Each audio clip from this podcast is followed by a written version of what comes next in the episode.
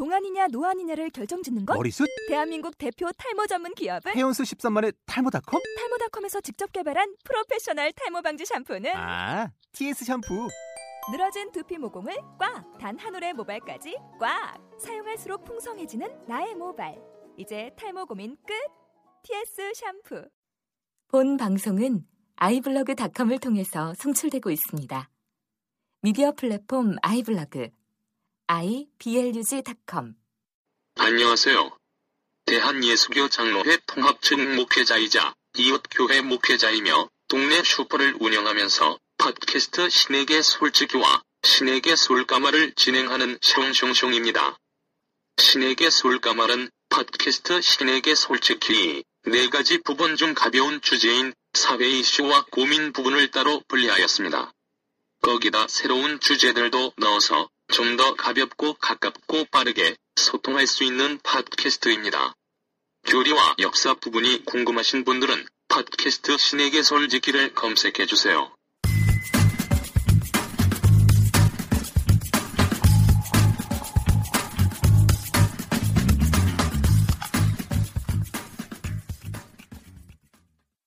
오늘 하나님의 뜻, 그 요즘에 이슈가 되고 있는 대체 하나님 뜻이 뭐길래 우리를 이렇게 힘들게 하는지 모르겠지만 어쨌든 하나님 뜻에 대한 이야기를 좀 해보려고 하는데요. 그 문창극 그 총리 후보자가 했던 그 강연의 내용 중에 나왔던 이야기잖아요.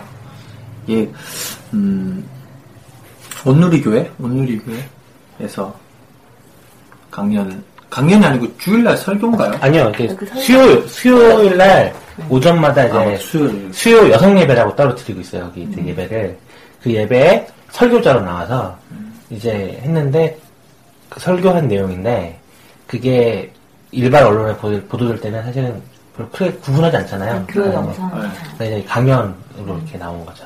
사실 외부에서 봤을 때는 교회 어떤 예배 시간인 게 설교인지 아닌지 잘 그게 제목이 기, 기회 설교의 제목은 기회의 나라를 만들어 주십시오. 입니다. 이게 그 전문이 공개됐잖아요. 네. 그 강연 전문이. 근데 이제 총리 후보자 측에서는 이거를 악의적으로 편집했다라고 얘기를 하는데 네.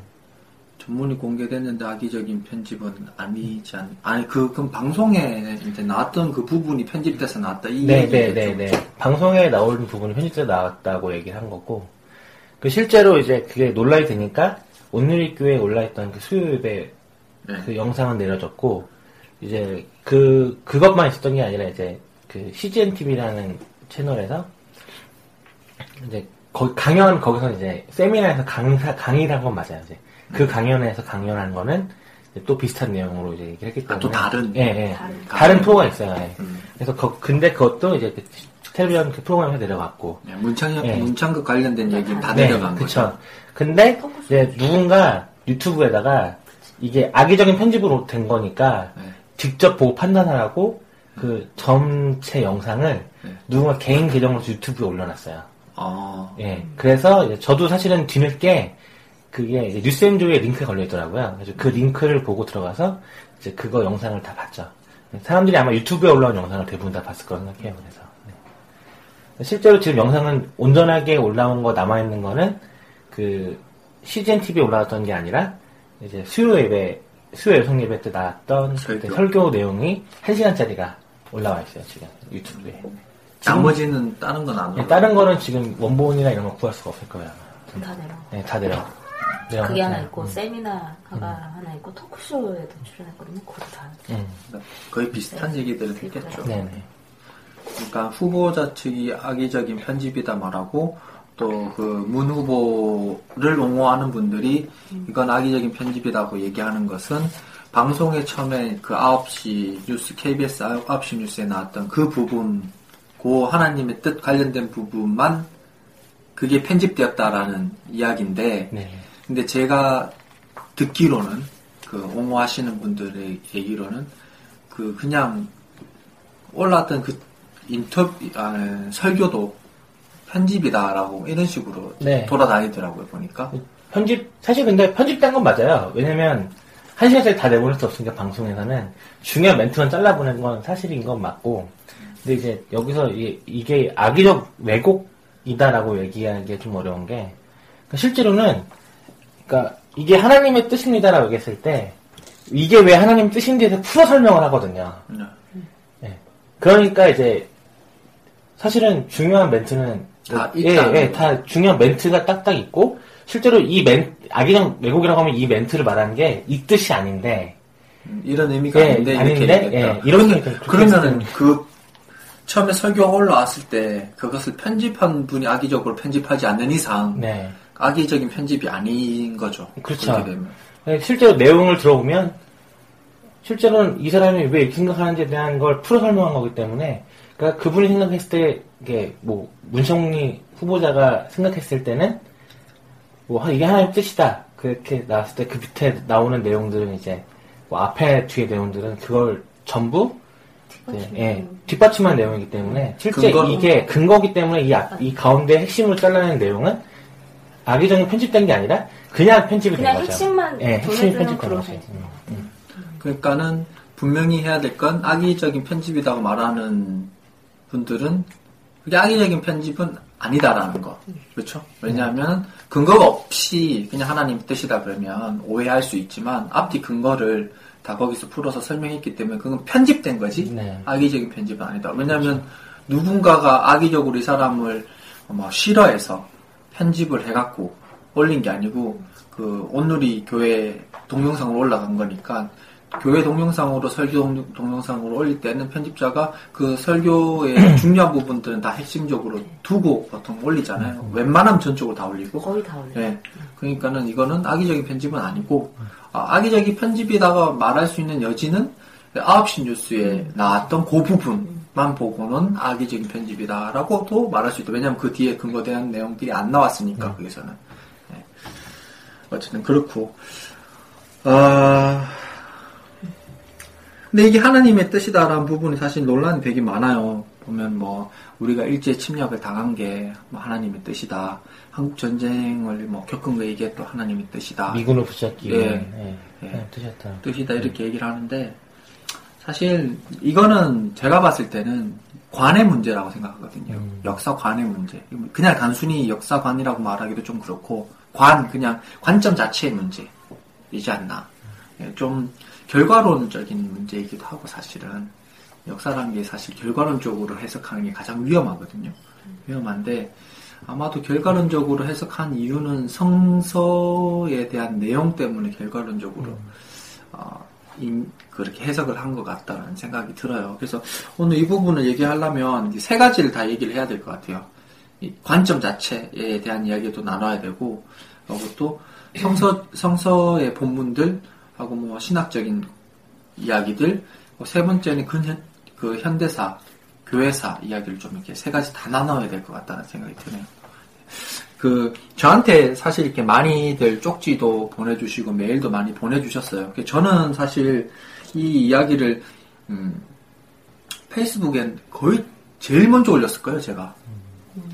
언제 봤냐면 저는 이거 예고 올 9시 뉴스 예고 나올 때 이게 나왔었어요. 그 사진 캡처해서 바로 올렸었거든요. 그 거의 제일 먼저 거예요. 나머지 다른 분들은 9시 뉴스 후에 나올 때 그때 캡처 했는 부분들을 올렸었는 것 같고 그래서 처음에 볼 때부터가 저는 그냥 뭐 이건 그냥 논란의 여지 없이 그냥 이거는 아닌 거다. 잘못된 거다. 그냥 그냥 쉽게 지나가겠지. 이렇게 생각을 했었어요. 근데 이후에 사실 온 여파는 그냥 쉽게 지나가는 문제가 아니더라고요, 보니까. 그리고 되게 많이 쪽지를 많이 주셨고, 메일을 주신 분들이 대부분이 그냥 자기 궁금증에서 질문을 주신 것이 아니고, 자기가 섬기고 있는 교회에서 어, 주일날 목사님이 설교를 하셨고, 또 그것 때문에 어른은 어른대로, 뭐 청년들은 청년대로, 아이들은 아이들대로 그거 가지고 논란이 되게 많은가 봐- 봐요. 그래서 너무 이제 궁금해서 의견이 어떤지를 물었던 분들이 대단히 많거든요. 네. 그래서 이거는 제가 봤을 때는 지금 우리가 이게 근현대사를 살아온 그러니까 제가 몇 번을 이 신행의 솔직을 통해서 계속 얘기를 드렸지만 우리는 사실 우리나라는 다른 나라들이 사실 뭐 천년에 가까운 시간을 통해서 경험해야 될 걸 근 한 세대 그러니까 한 100년 안에 사실 많이 합축, 함축적으로 경험을 했어요. 나, 다른 나라한테, 어, 나라를 뺏기기도 했고, 전쟁도 있었고, 또 독재도 당하고, 예. 그리고 뭐 경제 개발, 이런 이야기도 있었고, 또 민주화의 시기도 있었고, 이런 게 사실 뭐 프랑스 얘기만 해도 천년 가까운 시간 안에 있었던 일들이거든요.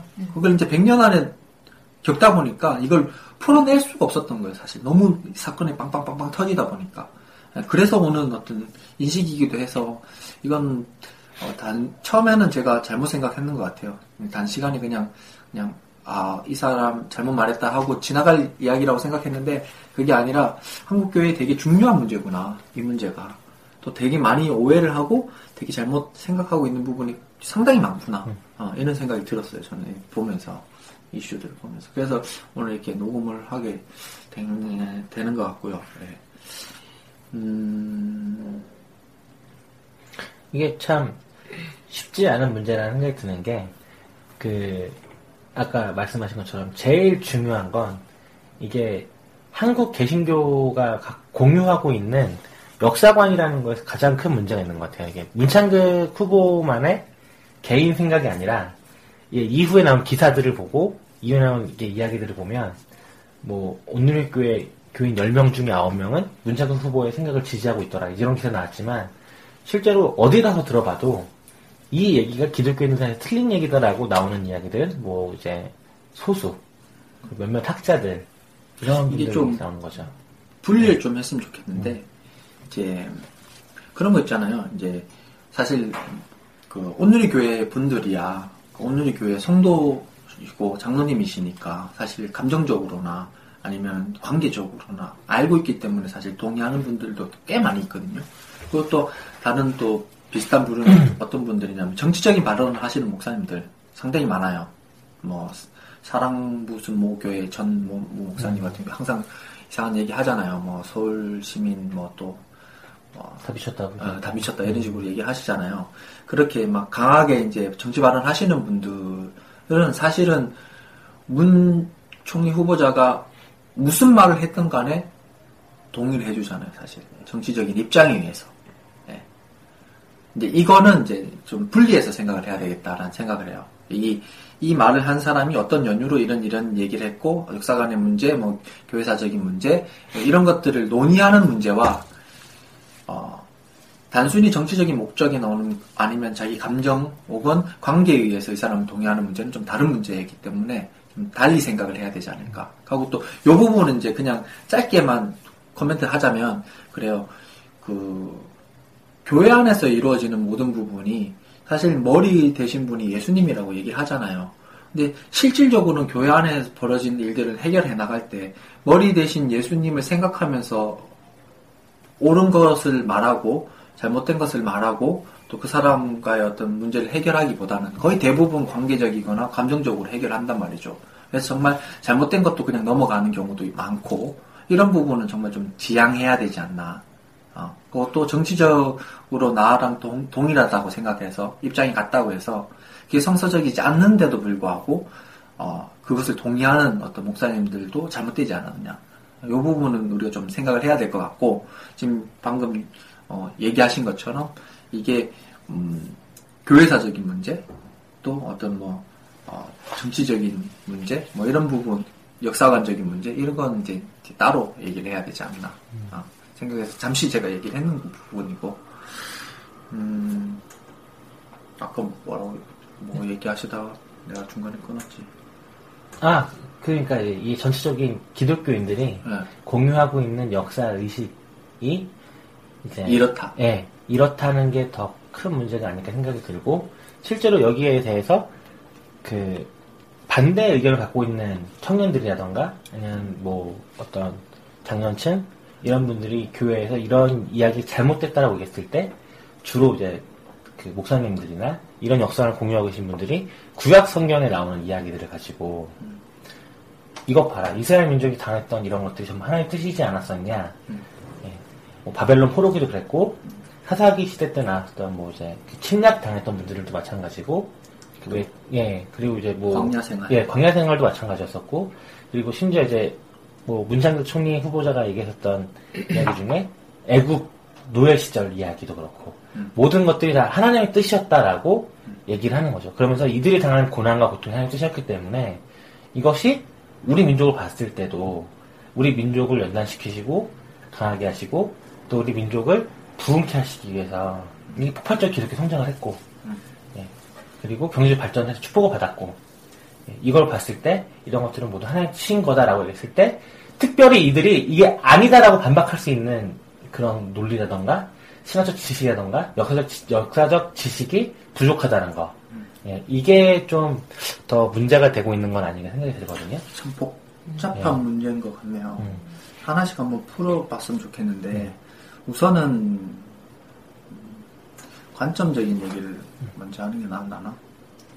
이게 우리 지금 문 총리 후보자가 얘기하고 또 교회에서 이제 이 발언에 대해서 동의하시는 분들이 착각하신 게 하나, 하나가 있는데 되게 결과론 중심적인 어, 이해거든요. 이건 사실은 역사 이해는 결과론적으로 얘기하면 안 돼요. 사실은 어떤 과정과 원인이 있었느냐를 먼저 생각을 해야 되죠. 왜 이런 일들이 먼저 일어났느냐가 먼저 되는 것이지 결과론적으로 이렇게 됐다가 먼저 생각해서는 안 되는 부분이거든요. 그리고 또 이 성경을 이렇게 보면 하나님 뜻, 하나님 계획 맞죠, 사실은. 그러니까 모든 것을 창조하시고 운영하시고 어, 처음과 끝이라고 하신 분의 계획 안에 포함되어 있죠. 하지만 그러면 그 기계적인 어떤 어, 계획 안에 우리는 그냥 체스 말처럼 그렇게 그러면 살아가냐? 그건 또 아니거든요, 사실은. 우리 각자마다 이제 우리의 판단이 있기 때문에 하나님께서 사실 뭐 벌을 주시는 것이지 어떻게 보면 결과론적으로 얘기하는 그네들이 얘기하는 주장에 따르면 그럼 기계적으로 하나님 계획 안에 있으면은 뭐 벌이라든지 이런 게 있을 수가 없죠. 다 하나님 뜻대로 될 것 같으면. 근데 어, 결과론적으로 얘기해서 벌을 받는다라는 개념이 있는 것은 하나님 뜻대로 안 됐기 때문에 사실은 어떤 징계가 있는 거잖아요. 사실 그렇게 봤을 때는 이게 하나님의 뜻이다 라고 말할 수는 또 없잖아요. 이건 좀 다른 얘기일 수도 있겠는데 제가 좀 그런 경향이 있거든요. 무슨 이렇게 생활에 있어서도 내가 뭔가 좀 잘못된 뭔가 내 인생에서 잘 막 일이 꼬이고 잘 안 되는 이런 게 있으면 아 이게 그냥 이뤄진 이뤄진 일이 아니고 아씨 이것도 그냥 하나님의 뜻인가 이렇게 되거든요. 그러니까 무슨 일이 일어나든 다 그냥 어 하나님의 뜻이 뜻인가? 그러니까 이게 어. 하나님 이- 이렇게 생각하는 하나님 이게 누구나 이렇게 생각할 수 있거든요. 저 역시도 그렇고. 근데 이걸 이제 조금 더 객관적으로 얘기하자면 아까 뭐 제가 설교 때 설명을 했는 부분이지만 사람은 누구나 답을 원한단 말이에요. 그래 편해요. 그래 그래야 편해요. 해결이 안 되면 그 해결이 안 되기 때문에 아무 일도 못하는 게 사- 사실 사람이거든요. 때문에 그렇게 하나님 뜻이 아닌가라는 것은 내가 이해할 수 없고 해결할 수 없기 때문에 하나님 탓, 하나님 탓을 하는 거지 하나님 뜻이 아니고 사실 답을 하나님이라고 생각하고 규정 지어버리면 편하기 때문에 예, 하는 것이지 이게 진짜 하나님 뜻이냐? 그건 아니라고 생각해. 원인은 물론 나한테 있을 수 있어요. 또 혹은 내가 아무 잘못을 안 하더라도 어떤 환경이라든지 상황이 그렇게 안 되는 경우도 있어요, 사실은. 근데 그걸 가지고 이걸 전부 다 하나님 뜻이다라고 얘기하는 것은 되게 하나님이 어, 답답해 하시지 않을까라는 생각이 들고 예. 그렇게 규정하면 쉽, 쉽지만 그러면 우리가 좀 더 창조적으로 사실 생각해야 될 부분을 우리 스스로 막는 게 아닌가라는 생각을 해요. 그렇잖아요. 내가 조금 더 이 부분에 대해서 어떻게 어, 생각해보고 또 해결해볼 해결이 안 되겠지만 해결해보려고 참 노력을 해보고 고민해야 될 부분을 그냥 하나님 탓으로 이렇게 돌려버리면 그냥 쉽게 끝나버리잖아요. 예를 들어서 세월호 이야기를 하자면 이렇게 벌어진 여러 가지 일들 우리 이해할 수 없잖아요. 사실은 너무 많은 어떤 이, 이해관계와 이익관계에 의해서 이렇게 벌어졌는 일, 일들인데 우리가 해결할 수 없기 때문에 이거 다 하나님 뜻이다라고 얘기해 버리면 이건 사실 이 문제를 방기하는 것일 뿐이잖아요. 예. 김호준 총수가 그때 뭐 이 방송 팟캐스트에서 그 얘기 하더라고. 자기는 이 세월호의 문제에 대해서는 내가 뭘 이렇게 해야 돼, 뭐 촛불 집회 나가 이런 게 아니고 끊임없이 고민하겠다. 근데 사실 그게 답이거든요, 사실은. 음. 우리가 이 일을 되풀이하지 않기 위해서 어, 이것에 대해서 끊임없이 고민하겠다. 이것이 사실 답이지 않나. 이걸 이 신앙적으로 바, 바꿔 얘기하면 이런 거예요. 하나님의 뜻을 뜻이다라고 내가 판단하거나 규정하기보다 내가 하나님 뜻에 맞게끔 살아가기 위해서 좀 더 계속 고민하고 노력해야 되는 것이 사실 바울이 말하는 끊임없이 달려가는 그리스도인이지 않나 예, 라고 생각을 해요. 사실 이번에 그 세월호 사건에 국가적으로 단원고에 대해서 네. 해결책으로 제시했던 어떤 보상책으로 제시했던 그 문제 어떤 그런 부분이 있다면 그거는 이제 그 사실은 외고로 전환했다 네. 이렇게 얘기했잖아요. 근데 사실 아까 말씀 역사로적 그 결과론적 관점에서 보자면 하나님께서 단원고를 외고로 전환시키시기 위해서 세월호 희생자를 냈다 이렇게 얘기해도 예, 틀린 말이 아니게 될 수도 있는 거지. 그렇게 됐을 때 이 사람들의 어떤 그 그러면 외국어로 전환되지 못하고 죽음을 죽어했던 그 학생들에 대한 억울함이라던가 이 그거에 대한 그 부모들의 마음이라던가 하나님께서 그걸 다 무시하시고 예, 그 어떤 잘 되는 결과를 위해서만 움직이시는 분이시냐라는 질문으로도 해볼 수 있지 않을까 생각이 그러니까 들더라고요. 이게 지금 우리나라 정부나 사회에 동일한 모습인 것 같아요. 교회의 모습도 그렇고 해경을 해체하고 뭘 하고 이게 답을 계속 던져주잖아요. 그럼 이렇게 하면 안 될 거다. 근데 사실 이 과정, 이 원인이 생겼으면 이 과정이 되게 중요하거든요. 긴 시간이 걸리더라도 해결이 잘 안 되더라도 더디더라도 이것을 이렇게 계속 풀어나가는 과정이 되게 중요한데 그게 아니고 그냥 해경 해체 아니면 뭐 외고 전환 그러니까 쉽게 얘기하면 이런 거예요. 애가 배가 아파서 계속 우는데 엄마가 그 우는 게 싫어서 그냥 입에 사탕 물린 거하고 똑같은 거거든요. 사실. 해결이 안 된단 말이에요. 이거는. 그리고 그걸 가지고 하나님 뜻이다라고 말하면 이건 얼마나 음, 하나님을 우습게 여기는 처사인가. 아 그런 생각을 해요. 네. 그리고 이게 저는 이 역사를 바라볼 때 그러니까 교회에서 이제 성서를 가지고 인용을 하면서 이건 하나님 뜻이다라고 얘기를 많이 해요. 아까 얘기했지만 뭐 가나 안으로 가기 위한 어떤 40년의 어떤 어, 광야 생활 그리고 나서 뭐 사사기 시대 그리고 포로기 얘기하면서 어, 이게 전부 다 하나님의 뜻이지 않냐라고 얘기하는데 사실 성경은 역사 기록이 아니거든요. 일지가 아니란 말이죠. 예, 이것도 사실은 이 분야도 따로 놓고 얘기되는 부분이지만 굉장히 아, 이거는 뭐 예. 이건 보수적인 분들이나 진보적인 분, 분- 분들이나 다 동의하는 부분이에요. 어, 이 사실 한국, 물론, 이제 학계에서는 그렇고, 이제 뭐 많은 목사님들은 그렇게 생각할 수 있지만, 실제로 설교되어지고, 그리고 사람들이 받아, 이거 좀 옆으로 생긴 얘기지만, 사람들이 받아들이는, 교인들이 받아들이는 이야기는, 이건 있어서 사실 그 자체. 아, 그러니까 예. 제 말은 그 말이 아니고 사실 그 자체를 가지고 음. 그 안에 신학적인 의도가 포함이 돼 있는 거예요. 음, 야, 신학적인 의도가 포함이 됐다는 것은 뭡니까? 결과론적으로 본다는 거예요. 이 원인과 가정을 가지고 아 이거는 이런 이런 의미일 것 같아라고 음. 결론을 내린다는 거예요. 그러니까 모- 모든 문서가 그렇다는 거예요. 그러니까 역사, 역사라는 그 기록을 할 때, 연대 순으로 기록했다, 이렇게 보고, 이것에 대한 뭐 평가가 들어가지 않은 게 아니라, 역사에 있던 사실을 가지고, 이것이 어떤 의미가 되는지에 대한 어. 평가를 가지고, 신학적 관점에서 사용, 기록된 게, 예, 성경이다. 그러니까 각 권들을 보면 다각 권의 주제가 있고 각 권이 말하고자 하는 의미들이 있어요. 예를 들어 창세기 같은 경우는 단순히 하나님이 우리를 창조하셨다는 내용만 적혀 있는 것이 아니라 그걸 뭐 역사 그러니까 어, 뭐 7일간의 창조를 저 문자 그대로 아 7일 만에 창조를 했다. 7일 만에 창조하지 않았다. 이 부분이 아니고 하나님이 세상을 창조하셨는데 문제는 이것이 어, 하나님이 세상을 창조하셨다라고 끝나는 것이 아니고 창세기의 핵심은 하나님 하나님은 어떤 분이신가에 대한 이야기예요. 단순히 창조 기록이 아니고 창조가 핵심이 아니고 하나님의 핵심이라는 거예요. 하나님의 핵심, 하나님을 설명하기 위한 창조이라는 거예요. 예. 근데 그 나머지 다른 권들도 다 그런 의미예요. 그래서 같은 이야기가 기록된 본문들이 있잖아요. 예를 들어서 열- 열왕기 상하에 나오는 이야기와 역대기 상하에 나오는 다윗의 어, 모습은 달라요. 평가도 다르고. 왜 그러냐면 같은 역사를 보고 기록하고 있지만 이 역사를 판단하는 관점이 다르기 때문이에요. 결론을 다르게 내리고 있다는 거예요. 의미를 다르게 두고 있다는 거예요. 자, 그, 그 말은 뭐냐? 구약의 이야기나 신약의 이야기나 예수님 사건도 똑같아요. 네 가지 복음서가 있지만 네 가지 복음서에 나오는 예수님의 모습은 다 달라요. 다 달라요. 예를 들어서 산상수훈 하실 때도 누가 먹으면은 평지에서 설교를 하시지만 마태복음에서는 산 위에서 설교를 한단 말이죠. 사실 역사적인 사건이 달라요.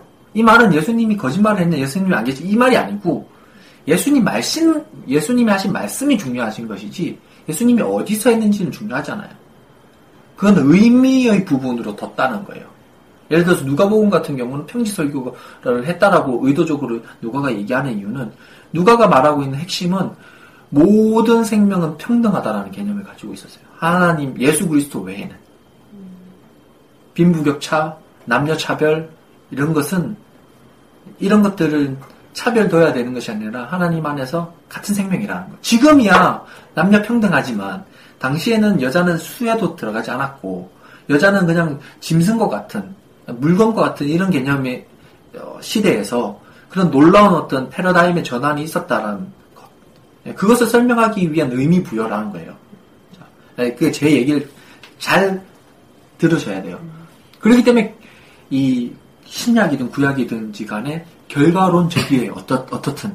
왜냐하면 역사적인 사건, 역사적인 사, 실을 사실에 의미 부여를 했기 때문에. 이건 이런 의미일 거야. 예.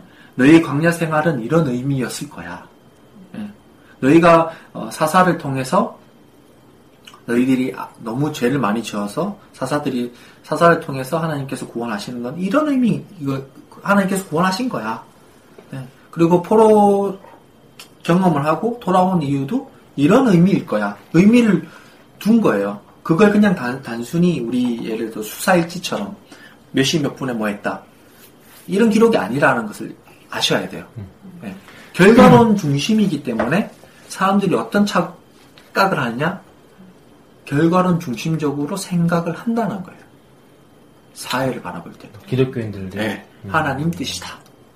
이게 여기서 기인됐다고 생각해요. 음. 네. 그렇기 때문에 그 사, 그렇게 얘기하는 사람들을 무작정 뭐 이렇게 비판할 수도 없는 부분이에요. 워낙에 어, 성서적인 성서를 많이 읽었기 때문에 이런 생각들이 나오겠죠. 음. 네. 성경 성경을 안 읽으면 이런 얘기도 안 나올 안 나와요. 그러니까 성경 자체가 결과론적으로 쓰여진 거기 때문에 그렇죠. 사람들도 그렇게 하나님 뜻도 결과론적으로 이해한다. 그렇죠. 그러니까 영향이 있다는 네, 영향이 온다는 거예요.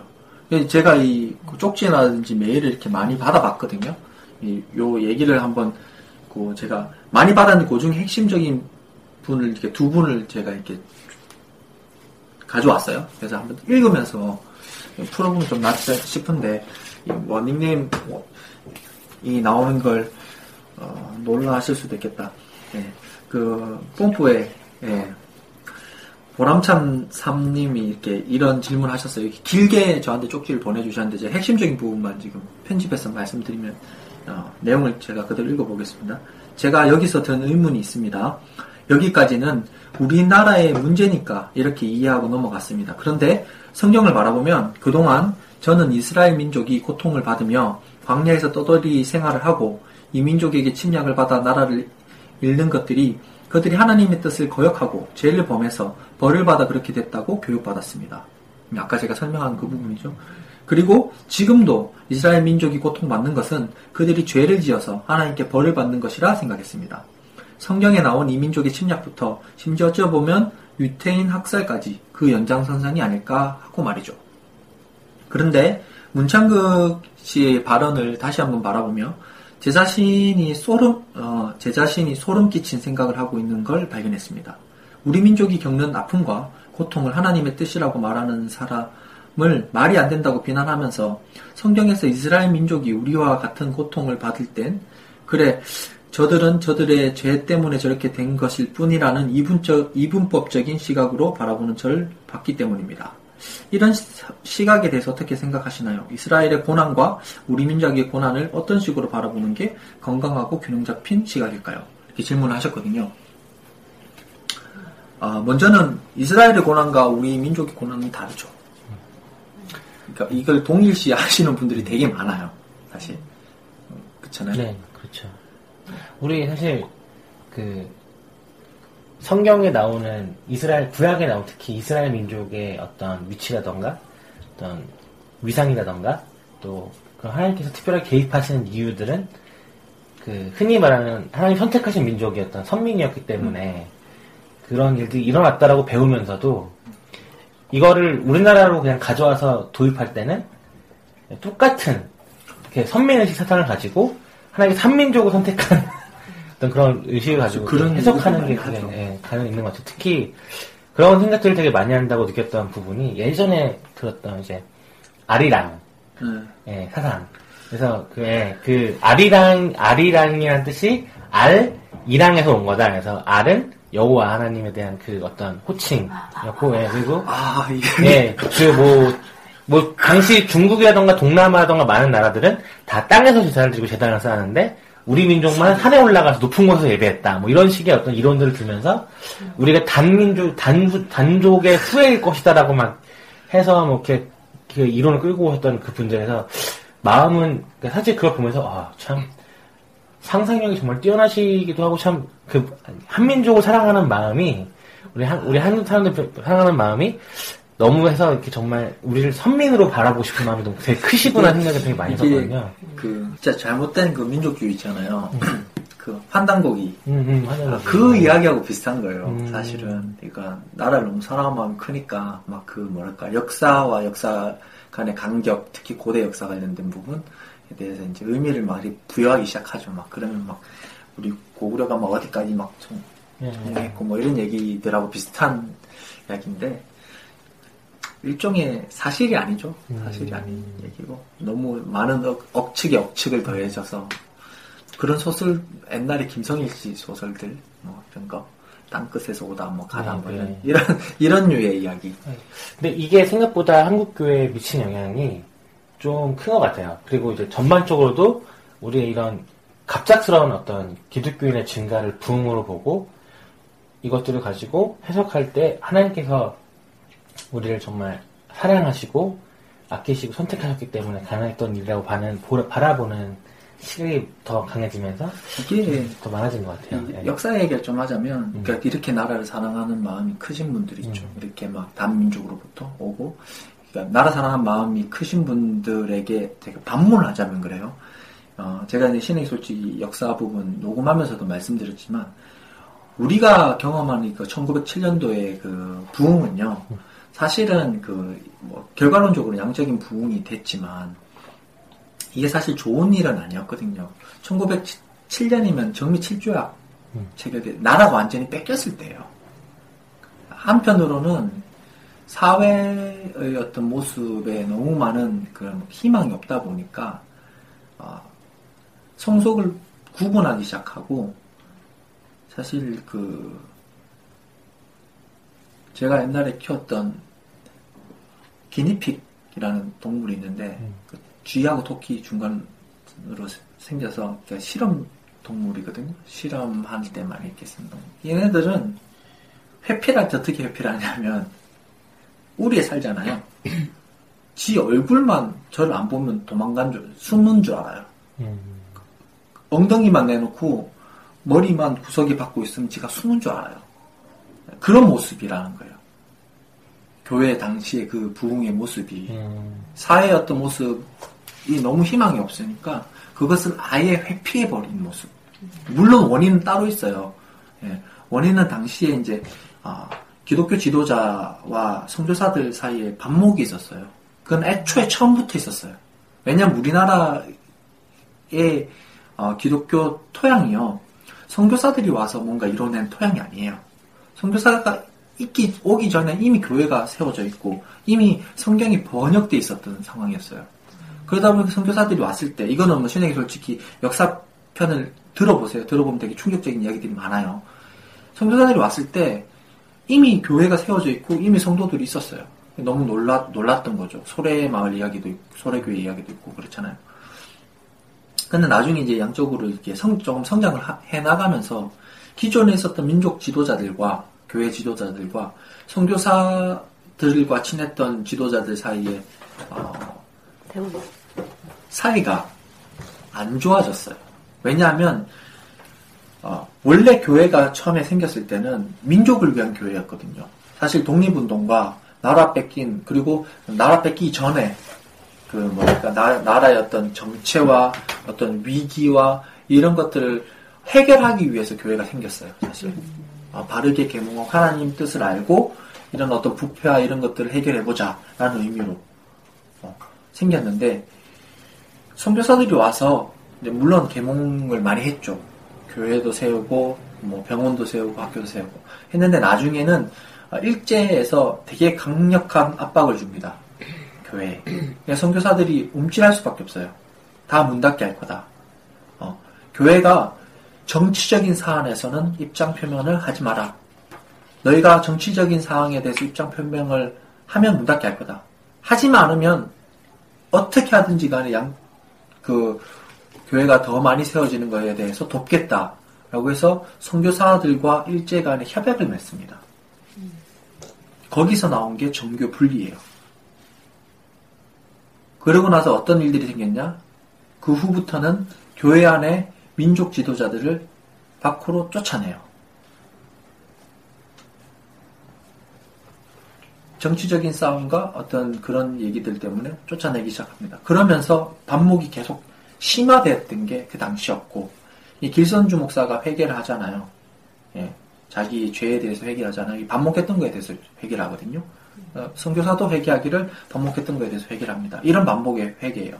회개를 하면서 실질적으로 사회에 눈을 돌리지 않았던 목회자들이 회개를 하거든요. 사회에 눈을 돌리고 독립운동했던 사람들은 퇴출당해요. 이후에 계속. 제가 이제 앞으로 이만진 목사님 뒤편을 할 건데 이만진 목사님도 나중에 선교사들하고 다툼이 생긴 후에 교회를 나와서 자치교회 운동을 합니다. 이런 일들이 생겨요. 무교회주의, 자치교회 운동 이런 것들이 전부 다 거기서 비롯된 거예요.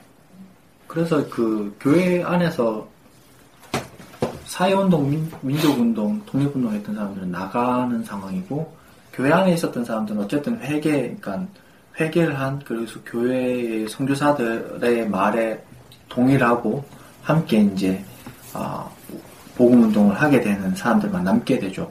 그러면서 사회에 눈을 돌리게 되고 자연스럽게 그 전에 종교 분리 원칙까지 있었잖아요. 사회에 눈을 돌리게 되면서 이 회개 운동이 일어나기 시작한 거예요. 물론 성도들의 회개 운동은 자신이 가졌던 어떤 뭐 도박이라든지 술을 많이 먹는다든지 아니면 뭐 어, 여자를 많이 만난다든지 어떤 사회적인 부패의 회개였지만 종교 지도자들의 회개는 이제 거기서 온 회개였다라는 거예요. 예. 그렇게 되면서 양적인 부흥이 일어나기 시작하고 7년도에 부흥 운동이 시작했잖아요. 8년도가 9년도가 되면 어떻게 되냐면 백만인 구령 운동이라는 게 생겨요. 양적인 부흥 운동 시스템이 생기거든요. 우리 지금 뭐 통합 측에서 300만 구령 운동 말 하잖아요. 이거하고 비슷한 이야기들이 이제 그때 이제 생기, 생겨나기 시작한 거예요. 이 말은 뭐냐면 더 이상 이제 사회에 눈을 돌리지 않게 되는 거예요. 그러면서 사회 분위기가 어떻게 되냐. 자, 보세요. 현실은 일제의 침략 안에 있습니다. 그러니까 사회적으로는 희망이 전혀 없어요. 그러면서 신앙적인 것만 강요하게 되죠. 거기다 양적인 부흥을 또 시스템화 시켜서 하게 되죠. 그러니까 이게 결부되면서 어떻게 되냐면 점점 점점 신비주의적인 습성이 드러나게 돼요. 신비주의적인 습성이 드러나면서 사회의 눈을 돌리기보다는 개인의 구원과 천국 가는 것, 복을 받는 것, 이런 것들에 관심을 계속 가지기 시작합니다. 거기서 어떻게 생기냐면은 우리가 알고 있는 이단의 뿌리들이 거기서 시작돼요. 네. 지금 뭐 이야기 뭐 구원파 신전직이 다 그쪽에서 다 시작되는 거예요. 그러니까 우리 알고 있는 길선주 목사 대단한 부흥사잖아요. 네. 부흥설교를 부흥설교하고 그 일제 침략 때뭐 이렇게 요한계시록 설교하고 이러거든요. 요한계시록 설교가 대부분 어떤 내용이냐면 어, 현실에 어, 눈을 돌리기보다 저 천국을 바라보자 이런 개념이에요. 그러니까 마치 보면은 고통이었던 마치 주사를 넣는 듯한 모습. 예. 되게 뭐 이렇게 피한적인 어떤 것을 바라보는 그런 인식들. 거기다가 이제 계속 그런 어떤 성경적을 적인 것을 바라볼 때 그러면서 이스라엘 민족과 한민족을 동일화시키기 시작합니다. 아까 얘기했던 선민의식이라는 것이 이제 거기서 시작이 돼요. 음. 예. 그러니까 그 후에 30년도 좀 되면 이제는 신사 참배를 하기 시작하거든요. 완전히 이제 일본에 어, 눌리기 시작합니다. 이- 그럼 서로 막 처음에는 막 문- 총회 우리 교단 총회할 때 막 일본군이 문 걸어 잠그고 아, 죽인다 협박했었거든요. 그래서 어쩔 수 없이 신사 참배를 동의를 했, 어요 근데 어쨌든 결정 동의하기 시작하면서 무슨 일들이 생기냐면 서로 하기 더 열심히 하기 시작하거든요. 그러면서 막 교회 종을 떼서 녹여갖고 비행기를 만든다든지 예, 그런 일들을 하게 돼요. 하면서 뭐랄까 이게, 이게 하나님의 뜻이다라는 인식들을 하게 돼요. 피한적인 천국 개념, 사회를 안 돌아보면서 신앙적인 것을 계속 강요하면서 어떤 신비주의적인 이런 것들이 더해지면서 아, 사회 현실에 관심이 없다 보니까 모든 것이 하나님의 뜻이다. 라고 수긍하게 되죠. 그 후에 이제 예를 들어서 뭐 해방을 해방도 하나님의 뜻이고 그 다음에 이승만 대통령 집권하고 빨갱이 잡고 예, 한국 전쟁 경험하고 독재 경험하면서도 이것이 하나님 뜻이다라고 생각하고 이 독재 사회적인 현상에 관심이 없으니까 어, 교회가 그 개발 논리, 논리 독재 어떤 논리에 따라가면서 이제 계속 그 양적인 성장에 계속 어, 치우치게 되죠. 그러면서 대형 교회들이 일어나고 지금 현재까지 이르게 된 거죠. 이게 단순히 그냥 어디서 뚝 떨어진 게 아니고 이 초기 어떤 신앙 형태의 모습들 거기서 어떤 결부되는 사건들과 이어져 갖고 지금의 현실이 된 거거든요. 이게 그러니까 가장 핵심적인 것은 사회적인 현상에 눈을 돌리지 않게 됐다는 거. 음, 그거예요. 그거는 이제 사실 뭐 어, 이스라엘도 형편이 비슷했어요. 오늘 이렇게 설교를 했지만 당시에 기본적인 신종론의 어떤 고민 문제들이 다 허물어졌는 상태였거든요. 누구나 그렇게 생각을 했었고 전통적인 신종론은 우리 하나님을 참 열심히 믿으면 하나님께서 우리를 복을 주시고 우리를 인도해 주시고 우리를 도와주실 거다라고 생각했는데 이런 것들이 다 허물어졌어요. 나라는 뺏기고 포로로 잡혀가고 그러면서 어떤 새로운 신종론 형태가 생겨나게 되냐면 하나님이 힘이 없거나 그 당시의 신종론의 형태는 신들이 있는데 그러니까 전쟁에서 이기면 그 신이 강하다라는 것을 증명했거든요. 근데 나라가 뺏기고 포로로 잡혀가니까 어, 이스라엘의 신 하나님은 약하다라고 생각을 했, 했을 수밖에 없는 거예요. 근데 그게 아니라는 것을 인식한 거예요. 아 이것은 하나님이 힘이 약해서가 아니고 우리가 죄를 졌기 때문이다 라고 생각하는 거예요. 우리가 악해서. 그래서 이제 예언서들의 핵심적인 내용들을 바라보면 다 동일한 패턴을 가지고 있어요. 어, 하나님이 힘이 약하거나 아니면 다른 신들이 이제 다 타민족들이 그러죠. 음, 바벨론에 있는 사람들 와서 얘기를 하잖아요. 너희 신이 약해서 그렇다고 이렇게 얘기하잖아요. 그게 아니라 우리의 죄 때문에 우리의 완악함 때문에 어, 하나님이 우리에게 벌을 주시는 것이다. 하지만 하나님은 우리 사랑하시고 우리 다시 불러주실 것이다. 라는 생각을 해- 하게 돼요. 예. 그러면서 이런 예언서적인 어떤 개념들이 생겨나게 되는 거거든요. 근데 이런 인식들을 생각을 좀 해야 되는데 전혀 이제 그런 것들을 생각 안 하고 이것을 그냥 역사적인 형태 그대로만 바라보다 보니까 결과론적으로 생각을 하다 보니까 또 우리네 역사가 그랬, 그랬기 때문에 이걸 너무 쉽게 하나님 뜻- 뜻으로 생각하게 되는 거죠, 사실은. 당시에 구약의 예언서 시대 때 사람들은요, 이것이 단, 단순히 하나님 뜻이다, 이렇게 생각하지는 않았어요, 사실은. 음. 우리의 죄라고 생각을 한 거죠. 내 죄라고 생각을. 한마디로 말하면 그 우리가 갖고 있는 생각이랑 좀 다른 점이 있다면 이 사람들은 그 한편으로 보자면 신을 옹호하기 위한 또 우리 하나님에 대한 그 신앙이 아 우리가 알고 있었던 것과 다르게 이런 부분까지 있었구나라는 것들을 생각하기 위한 어떤 그런 신학적 기록과 서술들이 담겨 있는 거라고 한다면 이것들이 우리 역사에 대입됐을 때는 그냥 고난받고 다시 회복되는 것이 하나님의 뜻이다라는 어떤 되게 단순한 논리로만 그렇죠. 왜냐하면. 이스라엘 역사가 그랬으니까 우리도 그렇게 될 거다라고 근데 막연하게 희망을 주는 거죠. 어떻게 보면 그러니까 신앙적인 희망, 사회적인 노력은 전혀 없이 신앙적인 희망만 주는 거죠. 던져주는 거죠. 근데 실질적으로 구약에 있었던 그 시대에 살아갔던 사람들은 그런 어떤 막연한 희망이 아니었거든요. 사실은 어떤 어, 가열찬 고민들. 당신은 공동체 자체가 여러 공동체마다 목적이 다 있어요. 우리 한민족 공동체의 핵심은 홍익 인간이거든요. 널리 사람을 이롭게 하는 이 생각으로 뭉쳐져 있는 공동체예요. 근데 이 이스라엘 민족의 공동체는 야외 공동체란 말이에요. 하나님을 중심으로 모여 있단 말이에요. 근데 이스라엘이 포로로 잡혀가잖아요. 바벨론 포로로 잡혀가잖아요. 바벨론 문화와 바벨론 땅에서 또 우리 그 당시 문화 진정론적인 생각으로는 우리 신이 약했다라고 생각하면 이 공동체 자체가 사라질 수 있는 위험이 있었던 거예요. 음. 생각해 보세요. 그렇잖아요. 신이 존재하지 않으면 공동체가 의미를 없어. 어, 그러니까 그 없는. 공동체의 핵심이 야외 하나님이셨기 때문에 그래요. 그렇기 때문에 이 사람들은 이 공동체가 와해되지 않고 사라지지 않기 위해서 엄청난 고민을 하게 돼요. 거기서 새로운 신정론이 일어나게 된 거예요. 그게 바로 하나님은 그대로이시지만 우리의 죄 때문에 이런 일들이 벌어졌다. 라고 말하면서 덧붙여서 메시아론. 우리는 우리의 방법으로 우리 죄를 벗어날 수 없으니까 하나님이신 그분이 우리와 같이 되셔서 우리에게 당신의 뜻을 알려주셨으면 좋겠다. 우리와 함께 하셨으면 좋겠다라는 우리를 인도했으면 좋겠다라는 인식이 생겨나게 되는 거예요. 그건 막연한 희망이 아니거든요, 사실.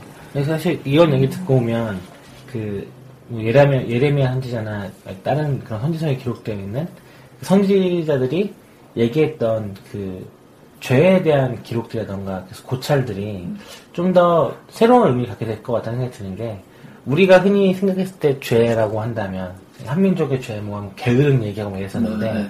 실제로 그 구약에 기록된 그 죄는 게으름 이런 거 떠나서 우리가 이웃을 돌아보지 않고 우리가 그 이렇게 욕망에 따라 사는 삶을 살게 됐던 것에 대해서 그리고 이제 어떤 잘못된 유정자들의 결정과 그 탐욕 문제에 의해서 이 나라가 이렇게 되어 간다는 것들을 기록하고 있는데 실제로 우리는 그냥 그걸 무능해서 우리의 죄 했을 때는 우리가 지금 죄가 뭐가 생각해보면 뭐 그냥 담배 피고 그러니까 되게 모호하게 술 마시고 이렇게 이런 식으로 가게 될 수밖에 없는 어떤 해석의 차이가 또잘 생기는 게 단순히 지금 현실, 사회적인 현실, 그 당시에 나라를 뺏기든지 뭐 그런 사회적인 현실을 회피하기 위한 그냥 아까 답으로서 죄, 이렇게 막연한 죄를 우리 그 인지하는 것하고는 이 구약시대 사람들은 전혀 달랐어요. 제가 그 신의 솔직히 대, 통령감 얘기하면서 얘기했지만 당시에 가장 악한 왕이라고 얘기했던 뭐 여로보암이라든지 아니면은 아합이라든지 문하세의 죄는요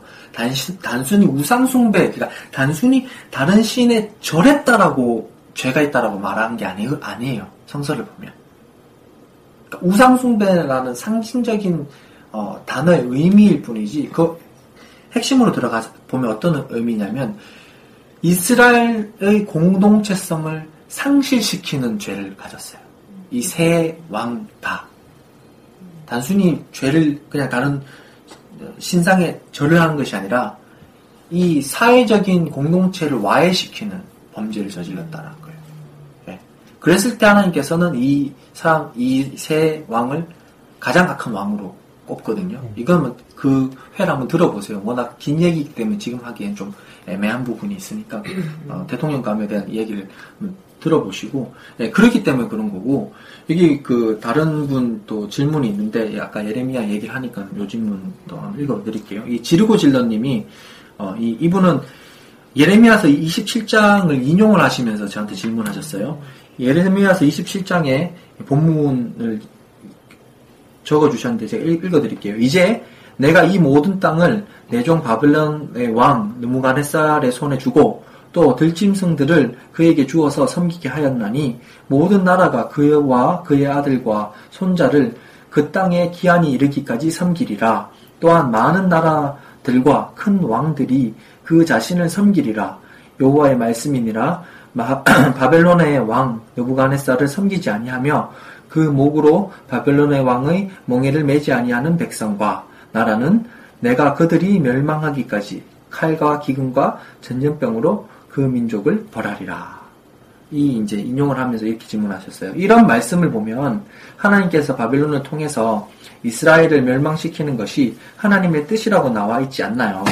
물론 그들을 다시 회복시키기 위한 하나님의 뜻이었다고 하지만 어쨌든 멸망시키는 것도 하나님의 방법 중 하나였다고 말할 수 있지 않느냐는 것이죠. 짧게 요약하면 이스라엘이 야수르나 바벨론에 멸망당한 것은 그것이 하나님의 뜻이었나요? 이렇게 질문을 하거든요.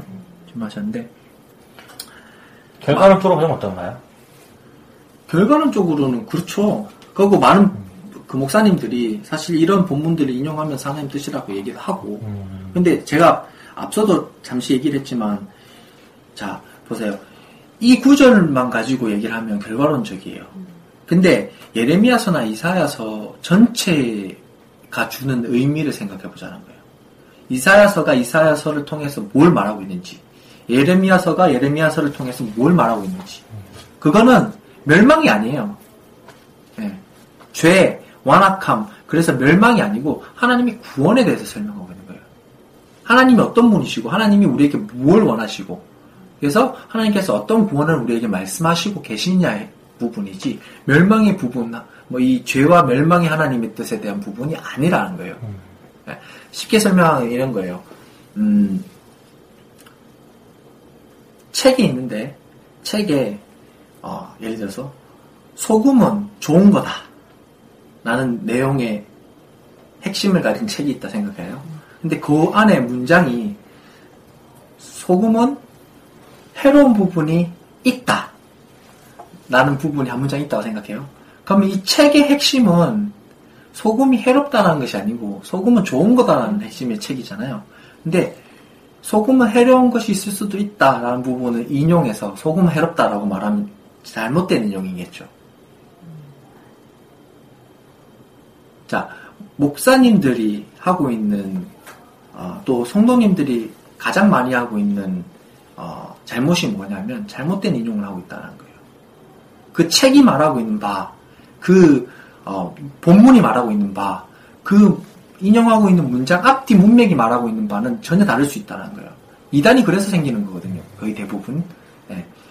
오늘 여기 그 이 이 아마도 이 질문을 하, 하신 분이 교회에서 이런 본문들을 가지고 질문하니까 탁 답이 막혀 막혔을 거예요. 음. 네. 그래서 이렇게 질문하셨는데 하나님 뜻 뭐 결과론적으로 보면 그렇, 그렇겠죠. 근데 이 예레미야서가 말하고 있는 부분 멸망당한 것이 하나님의 뜻이 아니고 하나님께서 우리에게 뭘 원하시고 어떤 것을 회복하시기 원하시느냐가 예레미야서의 핵심이라는 거죠.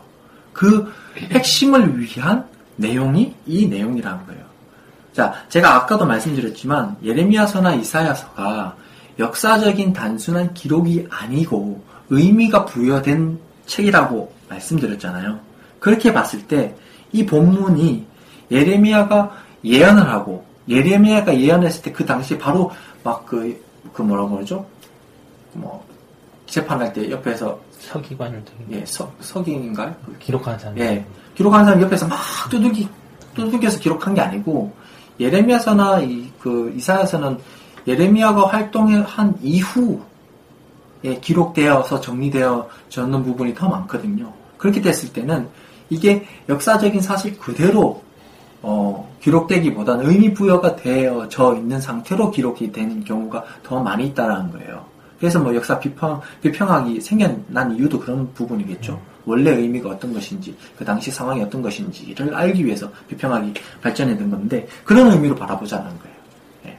그래서 이런 것들을 인용해서 이야기해서는 안 된다. 잠시 노래 한 곡 듣겠습니다. 노래 제목은 Give Peace a Chance 입니다.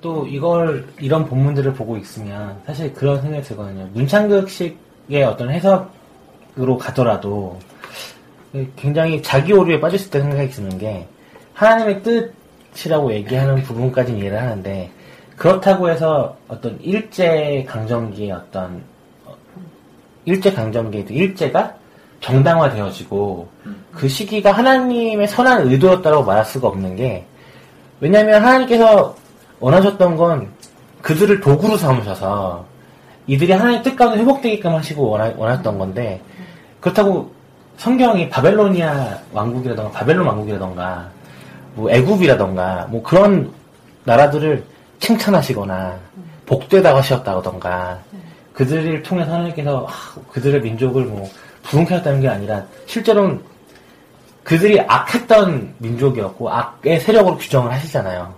그리고 특히 이제 뭐 여기 예레미야지만 문창극이 얘기했던 그런 부분들은 그 뭐 가나안 가긴 애굽전 이렇게 있을 때 가나안의 사람들이 40년 동안 광야 생활했던 가장 큰 이유는 그 애굽 생활에 포로 생활했던 것들에 대한 것들을 빼어내기 위한 기간이었다. 심지어는 그런 얘기까지 사람들을 하게, 하게 되는데 어떻게 그 이게 하나님 뜻이었다고 해서 그 당시의 지배 세력과 그 당시의 침략 세력들이 정당화되어지고 그들이 복된 세력이라고 얘기할 수 있는 근거가 되는지 예, 그것도 굉장히 잘못된 해석이라고 볼 수 있는 이게 건데 제국주의적인 해석이거든요, 사실은.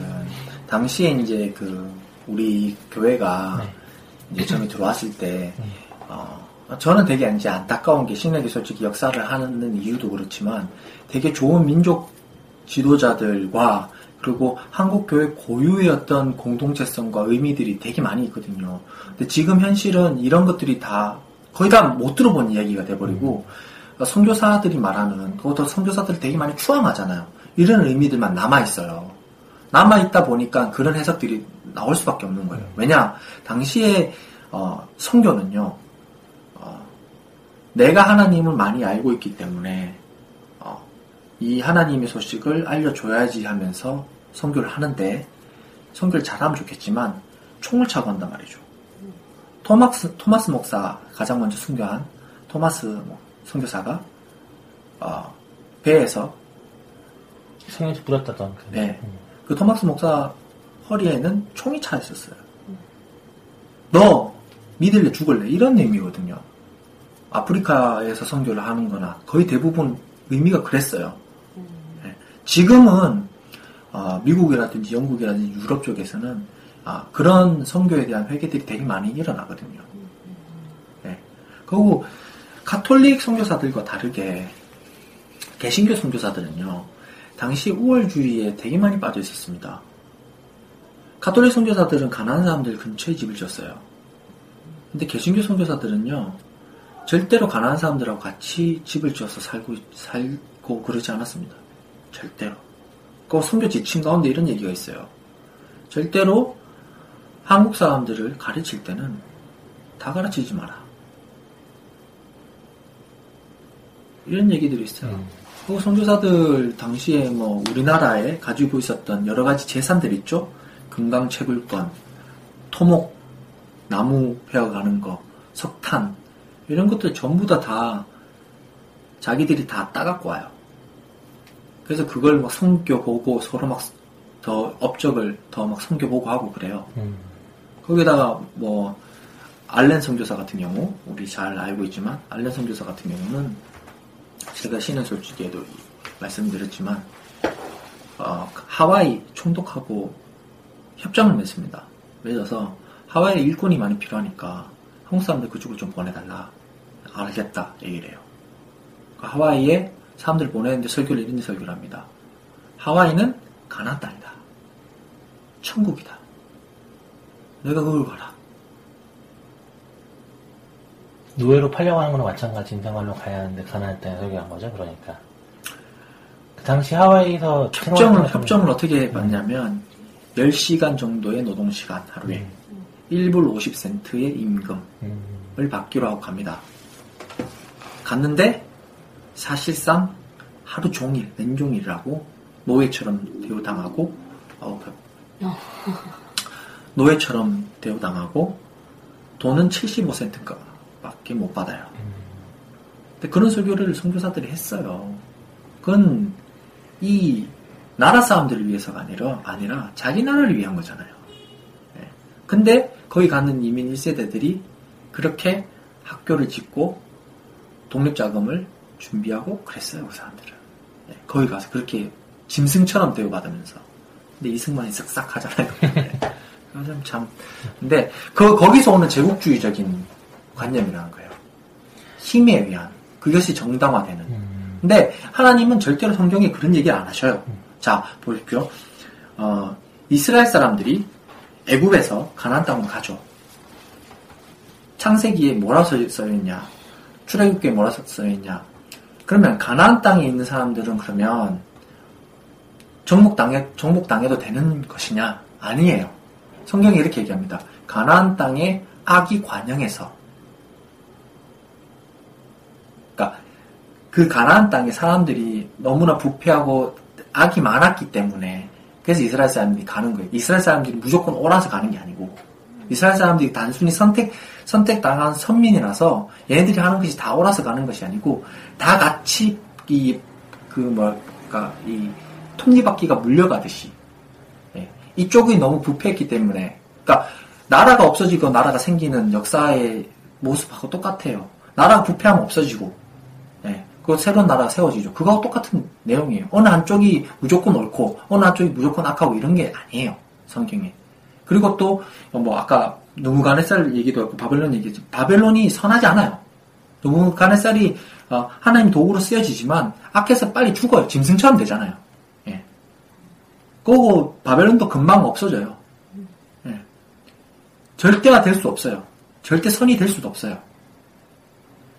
이것은 그러니까 이 죄의 얘기를 좀 하자면 우리는 하나님 뜻 얘기하면서 너무 쉽게 이렇게 판단한단 말이죠. 예, 성경에서 그런 모습들이 나오, 나와요. 그런 어떤 요소들이 나오지만 사실 하나님 뜻을 판단하는 사람은 선지자들밖에 없잖아요. 사실 하나님 말씀이다 얘기하면서 말하잖아요.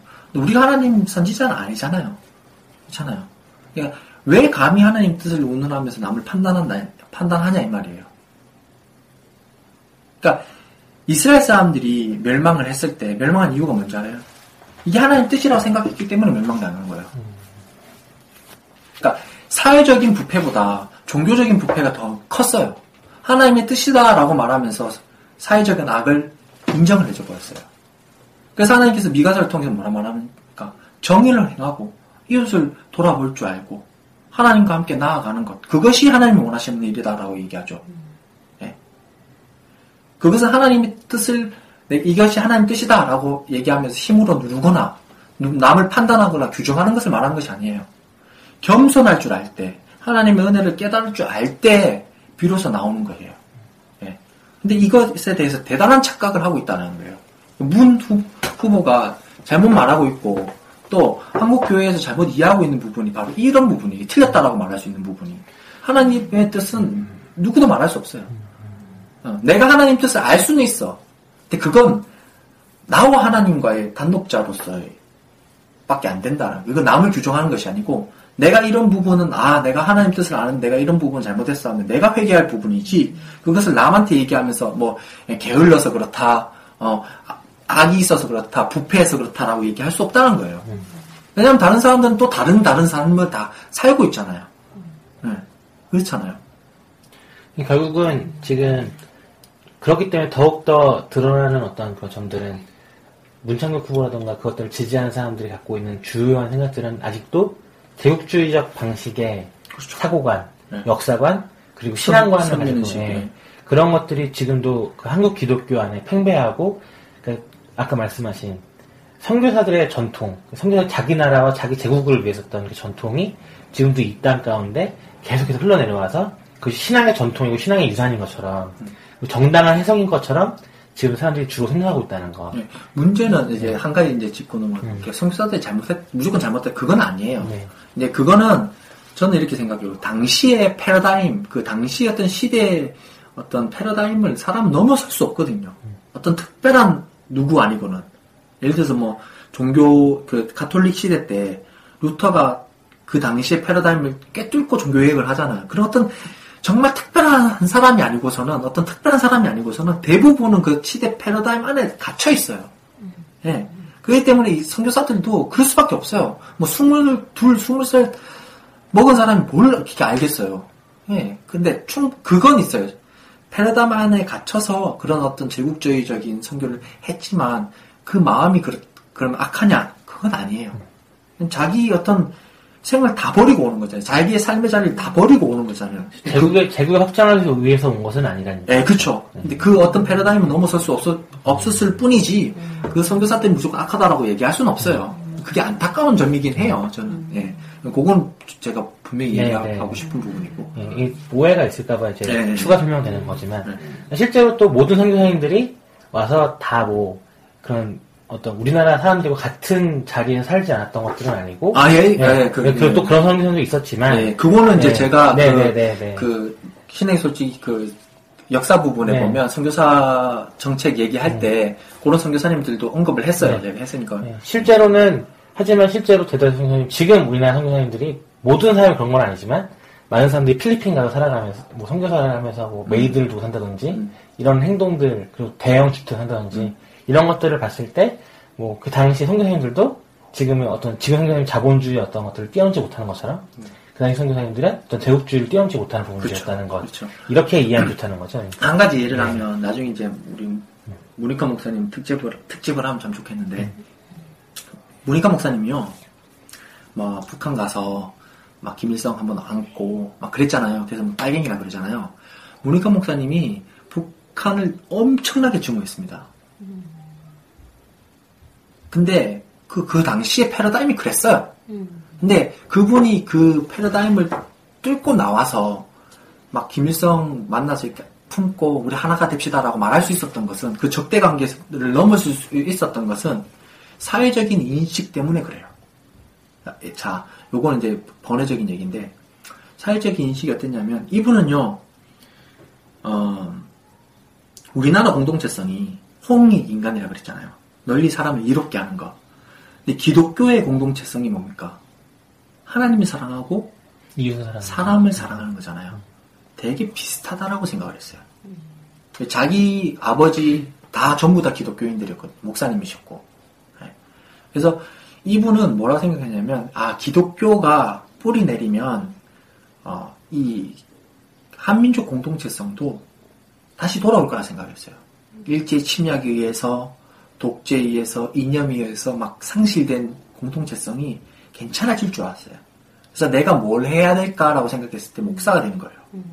그 목사가 돼서 내가 뭘 해야 되냐라고 생각했을 때 번역을 하게 된 거예요. 왜 번역을 했냐?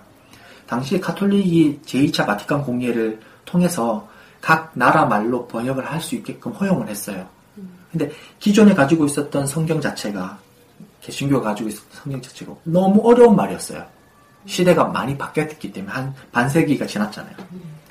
그렇게 봤을 때 이 문 목사님이 무- 뭘 바라봤냐면 아까 제가 역사 얘기를 했지만 신비주의적인 흐름들 그리고 사회를 바라보지 않고 어떤 신앙적인 것만 바라보는 흐름들 그 맥들 중에 가장 핵심적인 부분은 뭐냐면 그런 신비주의적인 것들이 강화되려면요 목사의 권위가 엄청나게 강해야 가- 강화됩니다.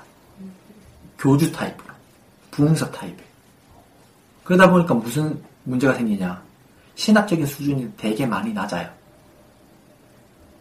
되게 많이 낮으면 낮을수록 어떻게 됩니까? 목사들이 성서 자체의 단어들을 되게 중요하게 생각을 합니다. 문자적으로. 성경이 어렵다 보니까 성도들은 이해를 못해요. 목사들은 자기 임의대로 그걸 해석을 해버려요. 네, 그 문제가 생기는 거예요.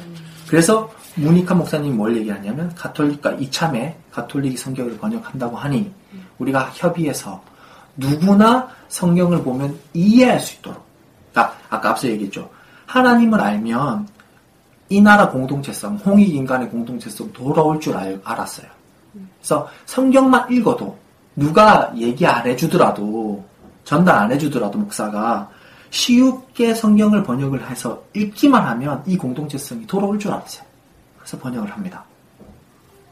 근데 번역이 번역 했는데 실패하잖아요, 사실은. 이건 결과론적인 얘기고 중간에 이제 민주화 운동을 하게 되는데 이제 어떤 만남을 가지냐면 이제 자기랑 가장 친했, 친했던 장준하 선생을 봐요. 이분도 신학하신 분이거든요. 일본에서 신학을 하셔요. 이분은 목사가 아니에요. 이분이 죽고 나서 모니카 목사님이 엄청난 충격에 빠집니다. 어떤 충격이 빠지냐? 자기는 간헐적으로요. 이런 의미로 번역을 하고 또 전태일 열사가 죽고 하면서 사회적인 눈을 이렇게 눈이 뜨여져요. 아 독재가 잘못된 거- 자- 잘못된 독재가 잘못됐다는 인식하고 있었지만 아, 사회에 이런 어떤 문제들이 있었구나라는 것을 인, 인식하게 돼요. 그러면서 자기가 뭐라 얘기를 하냐면 나는 이제 모세가 하나님 만난 그 본문을 설교를 하면서 뭐라 얘기하냐면 자기는 거룩한 곳이 있고 속된 곳이 있다라고 생각했는데 보통 그렇게 인식을 하는데 그게 아니다 아니었다. 하나님이 말씀하신 그곳이 거룩한 곳이었다. 하나님 모세를 만나준 곳은 그곳이 신의 산 원래 거룩했던 산이 아니야. 모세가 40년 동안 양을 치러 다녔던 곳. 그래서 막 똥도 밟고 있었던 그런 일반적인 곳이지만 하나님이 그를 만나주셔서 그곳이 거룩하게 된 것이다. 교회가 거룩한 것이 아니라 하나님이 말씀하신 그곳이 거룩한 것이다. 하면서 사회적인 발자국을 나가, 나가려고 하거든요. 네, 그런 고민들이 계속 되고 있는 상황 속에 장준하가 죽었어요. 장준하 사- 삶을 딱 봤더니 이 사람 신학한 사람이거든요. 신앙인이거든요. 목사만, 목사만 아니었다는 거예요. 봤더니 진짜 목사의 삶을 살았던 거예요. 이 사람이. 자기는 교회 안에 갇혀서 교회라는 어떤 틀 안에서 할 수 있는 최대한 부분을 했는데 장준하라는 이, 이 인간은 이 한 사람은 말만 목사가 아니지 사회 속에서 정말 모든 것을 거룩하게 만들려고 했던 의지가 있었던 거예요. 근데 죽었어요. 그러면서 이 사람이 무니카 목사님 완- 완전히 쇠 몽둥이를 맞은 것처럼 충격을 받으면서 진짜 민주화에 투신하게 되면서 이러는 걸 배워요. 내가 장준하의 삶을 대신 살겠다. 이 말은 그냥 친구가 죽어서, 죽어서 이 사람의 삶을 살겠다라는 의미도 될 수 있지만 그게 아니고 내가 사회적인 삶을 살겠다. 전적으로. 그러면서 나갑니다. 그러면서 민주화 운동을 해요. 막 해요. 근데 민주화 운동이 어떻게 됩니까? 김대중하고 김영삼하고 분열하면서. 분열하죠.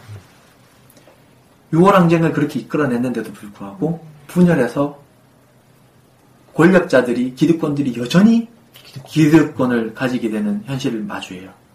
그러면서 모니카 목사님이 아 민주운동은 통일이 있기 전에는 있 있을 수 없다. 한민족이 제일 처음에 생각한 거잖아. 한, 한민족의 공동체성, 상실된 공동체성을 회복하기 위해서는 자기는 처음에는 번역하고 뭐 이렇게 하려고 했는데 그게 민주까지 갔는데 그거는 통일을 이루어낼 때만 가능하다. 왜냐하면 기득권들이 이 이념이라는 것, 분단을 이용해서 계속 공동체성을 상실시켜 가면서 기득권을 유지하잖아요. 아, 민주도 반쪽짜리가 되는구나. 그래서 통일운동으로 가자 하면서 통일운동으로 가신 거예요. 예. 제가- 뭘 얘기를 하냐. 모니카 목사님 얘기를 했는데, 패러다임을 깨뚫기 위해서는 예, 사회적인 관점을 바라보지 않는 이상 그 패러다임을 깨뚫을 수가 없어요. 루터도 그랬거든요. 루터가 종교개혁을 하게 된 거는요, 어, 어떻게 하면 이 악의, 악을 내가 어, 해결할 수 있을까? 자기가 아무리 거룩해지고 의롭게 해질라 해도 안 되는 거예요. 사회를 보니까 너무 교회 짓기 위해서 돈 모으기 위해서 면죄부 팔고 그런 모습들이 보는 거예요. 단순히 그거는 사회적인 부패가 아니거든요. 구원론의 문제였던 거예요. 예. 그러면서 이 사람이 인식이 바뀌게 된 것이지. 어, 사회를 보지 않고 신앙 안에 머물러 있으면 절대 그 패러다임을 벗어날 수가 없어요. 가장 큰 가장 큰 맹점이라고 생각이 드네요. 네. 예.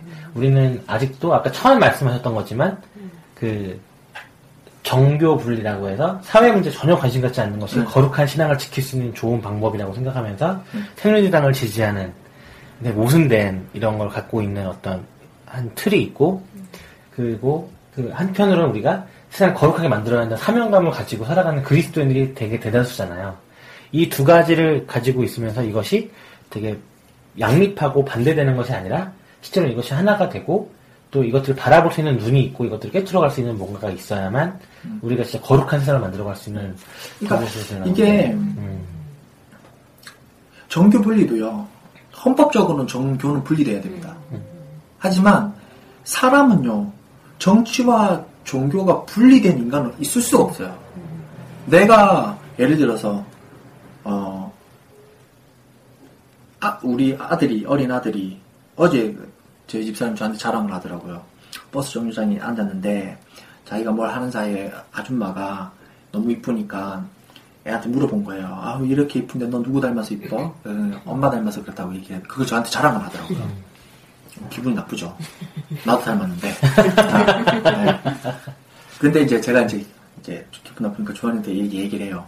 기분 나쁜 건 아니지만 그 조한한테 얘기해요. 조한아, 어, 아빠 닮았어? 엄마 닮았어? 물어봐요. 그럼 조한이가 아빠하고 엄마하고 똑같이 닮았다 얘기를 하거든요. 얘는 지금 정치적인 발언을 한 거예요. 그렇잖아요. 네. 엄마가 좋아, 아빠가 좋아한데. 네. 그러니까 정치적인 발언이에요. 이 모든 게 다 정치적인 행동이에요. 이 정치는 우리하고 이렇게 떼어내려야 떼낼 수가 없어요. 더 대의적인 명분 안에서 우리가 정치를 얘기하는 것이지 정치는 벗어날 수 없어요. 그렇다면 그리스도인이 종교, 종교, 종교 를 안 가질 수 없잖아요. 그렇잖아요. 이거는 분리될 수가 없어요.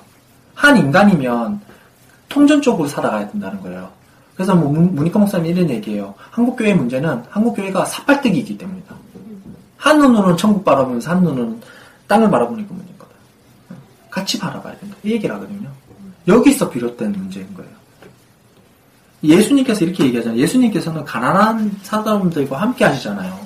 함께 하시다 죽고 그들 대변하다 죽으시잖아요. 그럼 그리스도인이면 그 예수 그리스도를 따라 사는 사람들이잖아요. 그럼 가난한 사람들과 함께 해야 되잖아요. 근데 문제는 뭐냐면 그렇게 어, 정치색이 다른 분들은 하나, 하나님의 뜻은 알아. 하나님 말씀 알아. 근데 자기가 하나 그 가난한 자들하고 함께 하진 않아요. 도움을 주려고 하지. 예수님은요, 도움을 많이, 이렇게 돈을 이렇게 많이 주는 거 원하지 않아요. 그들하고 같이 아파하는 걸 원하시는 거예요. 함께 울고 함께 기뻐하는 걸 원하시는 거예요. 예. 그렇게 살아가야 되는데, 이 정치적인 색깔이 다른 사람들은, 뭐, 그러니까, 저 복지도, 선별적 복지 뭐 이렇게 얘기하잖아요. 그의 맹점이 뭐냐면, 나하고 그 사람을 분리시키는 거거든요. 가난 사람한테만 도움 줘야 돼. 말로는 맞죠. 근데 그 사람하고 나하고는 그 순간 내가 우월해지니까. 우월해지고 등급이 나눠지잖아요. 우리는 민주공화국에 살고 있잖아요.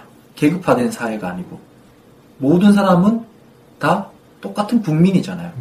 네. 이 인식을 못 한다는 거예요.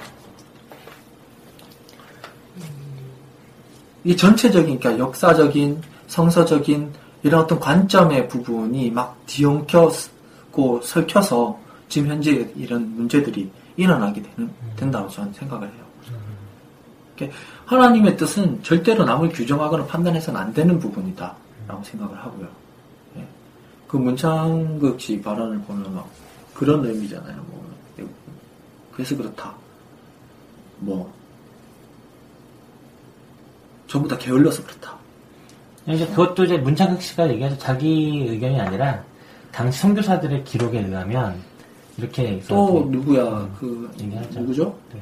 이름 지금 생각이 안 나는데 윤치호 네, 윤치호 씨기도 하고. 발언 음, 하죠. 음. 그 사람이 엄청난 민족 지도자였던 것처럼 이제 초창기의 어떤 민족 지도자에서 이제 변절한 그렇죠. 친일파인데 불구하고 그 친일파로 변절했던 이야기들은 싹 빼고 굉장한 민족 지도자였던 것처럼 이제 얘기하는 어떤 부분. 이게 웃긴 게 그 사람 문맥을 다 문창극 씨 발언한 문맥들을 보면 그냥 인용이 아니에요. 내가 봤을 때는 음. 자기가 네, 자기의 생각이지. 그 그렇게 얘기하면 세상에 모든 말은 새로운 것이 없어요. 사실은 다 인용이죠. 그렇죠. 다 옛날부터 나, 나온 말이잖아요. 그렇잖아요.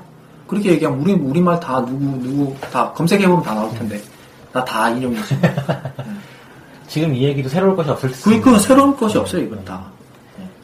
이게 되게 모순이 있는 거죠. 그런 점에서는 사실 잘못된 거고, 보통 뭐 문- 문창근 씨 이번에 발언 보면 뭐 해군 장교여서 자기가 뭐 세월호에 있었으면 다 구해줄 것이다. 이런 결과론적인 얘기들만 계속 하잖아요. 그런 얘기는 누구나 할 수 있어요. 그러니까요. 누구나 할 수 있어요. 뭐 안 해보고 뭐 다 할 수 있잖아요. 저도 번지 점프 하기 전에는 번지 점프 쉽게 막, 막 뛰어낼 수 있을 거라고 생각했어요. 근데 그 자리에 안 서보면 그렇게 말할 수 없어요, 진짜. 예. 그, 그 자리에서 뛰어내리는 그 순간 그 사람은 어, 진짜로 그렇게 말할 수 있는 사람이 되는 거고. 예. 그걸 너무 쉽게 말하는 사람은 제가 봤을 때 그리스도인의 자격이 없다라고 생각해요, 저는. 예. 행동하지 않고 말만 하는데 어떻게 해. 음.